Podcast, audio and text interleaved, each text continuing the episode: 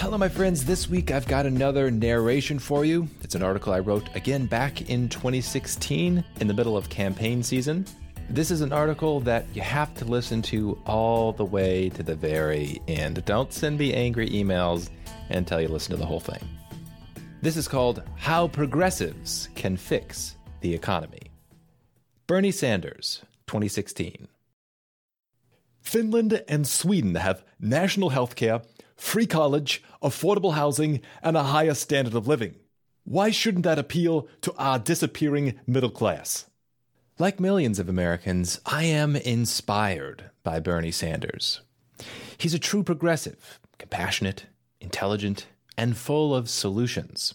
He embodies a core principle of progressive thought the willingness to identify problems and then solve them with government. Unlike so many free market advocates, he isn't dogmatically attached to old economic doctrine.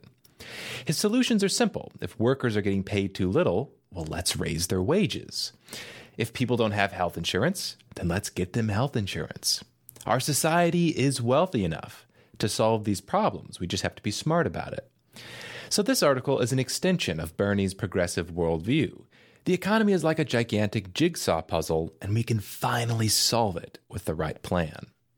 Economics is sometimes counterintuitive. For example, natural disasters, though they appear purely destructive, can sometimes boost an economy. When stuff gets destroyed, people have to replace it, which increases spending in the economy and creates new jobs. But there's a problem. Natural disasters are unpredictable. We can't always count on them to strike at the right time. So I've thought of a solution to capture all of the economic benefits of destruction without having to rely on the weather.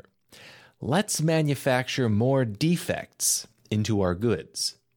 If we make stuff that breaks sooner, we'll regularly spend money on repairs, which would be a constant stimulant for the economy.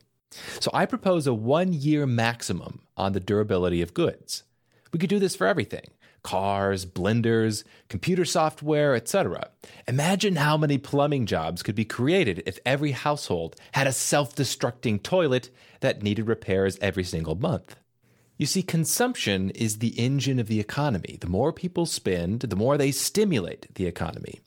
And this is true in reverse. When people save money, they reduce aggregate demand and slow down the economy. This phenomenon is called the paradox of thrift. What our economy needs desperately is a jolt of increased consumer spending. So, what's holding people back? I think it's debt.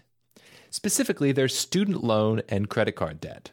Having a bunch of debt weighs down the economy, and I see a simple solution have the government pay off everybody's debt. Isn't it obvious? If all of your debt disappeared overnight, you would have a ton more money to spend. The economic stimulus would be enormous millions of people would immediately go out and purchase new cars, phones, homes, TVs, etc., which would again create countless jobs. Think about it this way millions of people struggle to pay their bills, but the government never struggles to pay its bills. It can't go bankrupt. Therefore, doesn't it make sense to have the government pay the bills instead? It's like having an infinitely rich uncle. Dropping $20,000 wouldn't affect him at all but it could completely change the life of his poor nephew. I'd say there's even a moral principle at play here. The person who can pay the debt should pay the debt, and the person who cannot should not. While debt may burden the economy, it's not the underlying problem that plagues market economies. Unemployment, bankruptcy, poverty are all symptoms that have the same cause. It's all because, ultimately, of the existence of monetary loss. If you eliminate losses, then you eliminate the problem altogether. It's not fair that mom and pop businesses have to close down just because they're not making enough money. Parents shouldn't have to worry about losing their jobs just because their employer is losing money by employing them. We're a better society than that, which is why I propose a compassionate solution. Eliminate all the losses in the economy. Every month, individuals and businesses should be able to submit their expenses to the government. If they're in the red, the government should reimburse the difference. Think of the enormous economic gain. You would have A, full employment, as nobody would have to lose their jobs, B, no bankruptcy, as businesses could remain open without having to worry about profits. And C, every individual would be enabled to pursue their dreams regardless of the economic constraints. Mom and pop wouldn't have to close down just because they couldn't turn a profit. No artist would have to crush his dreams just because nobody valued his product. A society not worried about money is a society that can focus on higher goals. This world is within our reach. We simply need the willpower to overcome our inertia. Governments raised generations out of poverty. They saved children from child labor and ended the Great Depression, all because strong leaders had the courage to write down their brilliant ideas and turn them into law. I hope that progressives like Bernie Sanders will read these proposals and get inspired to turn them into a reality. Our future doesn't need to rest in the hands of greedy businessmen.